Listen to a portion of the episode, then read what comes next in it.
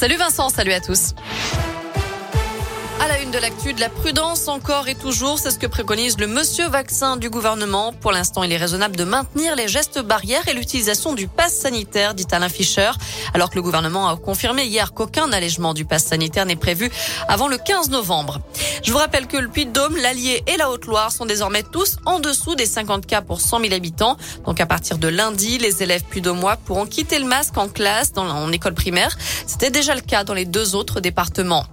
La limitation de vitesse bientôt augmentée dans le Puy-de-Dôme sur l'A75. Ça concerne un tronçon de 11 km entre Clermont et Lecray où la vitesse est actuellement limitée à 90 km heure. Ça devrait passer à 110 dès la semaine prochaine. C'est ce qu'annonce en tout cas la montagne ce vendredi. Après plus de trois ans de travaux, le chantier de l'élargissement de l'A75 touche à sa fin. La société d'autoroute promet confort et fluidité aux 60 000 voire 80 000 usagers quotidiens. Deux femmes prises en flagrant délit de vol à l'étalage dans la pharmacie d'une galerie marchande d'Arion. 290 euh, euros au total, plus de 4, plus 86 de bricoles retrouvées dans leur poussette, butin d'un autre vol commis dans un magasin juste à côté. Placées en garde à vue, elles ont reconnu les faits. L'une a pu rapidement regagner son domicile. La seconde, qui faisait l'objet d'une fiche de rétention judiciaire, a été incarcérée. Près de chez nous, en Haute-Loire, ce cambriolage spectaculaire à Sainte-Sigolène, une entreprise de mécanique de précision a été visitée le week-end dernier.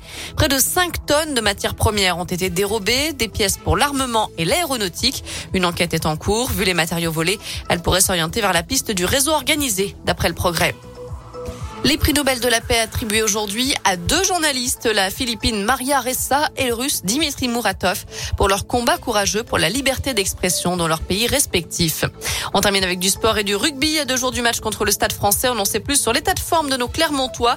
Victime de coups à la tête contre Toulouse, Sébastien Vameina sera absent, tout comme Morgan Parra. Merci beaucoup Noémie.